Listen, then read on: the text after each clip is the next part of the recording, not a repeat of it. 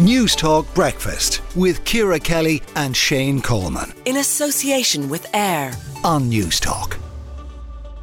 Micheál Martin has said the government will crack down on arson attacks on properties.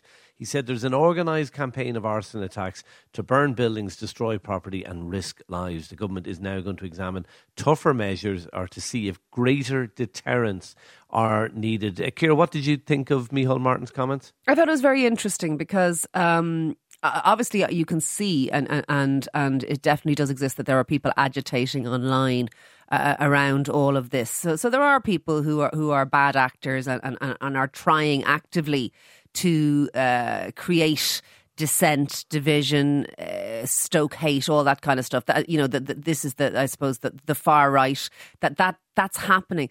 But the or it, it, struck me as very interesting to talk about an organised campaign of arson because the guards has, have said that in most of these cases it's locals that have done that.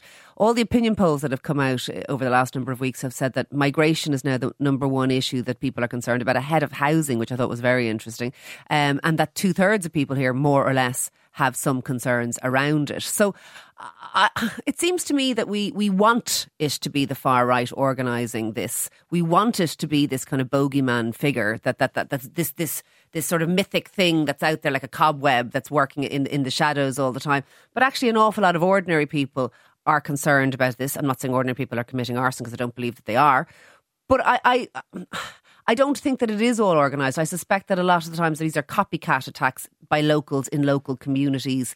And how we're going to stamp that out, I have no yeah. idea, I, to be honest. There's, there's, a, there's another problem, uh, Ciara. I think once the uh, horrific uh, crime has actually taken place, I think it, it's generally very, very difficult to solve that, particularly if it's in a rural, remote area, uh, it's going to be very, very difficult to know to, to get the evidence. You might have a guards might have a suspicion as to who is involved, but it's going to be very difficult to get the evidence. But all you need it is one headbanger to act alone, and you can burn down exactly. a building. Yeah. Now, what does uh, one thing that does strike me is do Gardaí need to be more interventionist? Do they need to be more uh, preemptive uh, in their actions here? Like, if we know, if it's known locally in the area that a building is going to be used or potentially could be used, even if there's rumours that are inaccurate that a building is going is as in the case used. yesterday that that the, the yeah. Leixlip that building was not earmarked for asylum seekers or yeah. international protection. But, but there was people protesting yeah. outside it.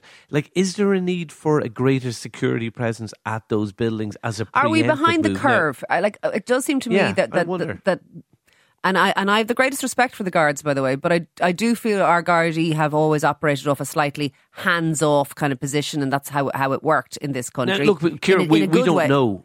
We but, don't know. Maybe this is happening uh, at these at yeah. these centres, but it would strike me if there was a greater presence. Uh, it would be much more. But are we are we saying our already stretched Gardaí can, can can police every derelict building in the country? I, am not talking about. I don't know about policing it. I mean, I'm talking about sort of regular checks. I, I don't think that's beyond the resources of the Gardaí uh, to do that. It's look. It strikes me too many of these buildings are being burnt down. We need a greater uh, Garda response uh, to that. And if it needs extra resources, then maybe we we, we yeah. need to get those resources. Look, let us know what you think. Uh, 087 1400 106.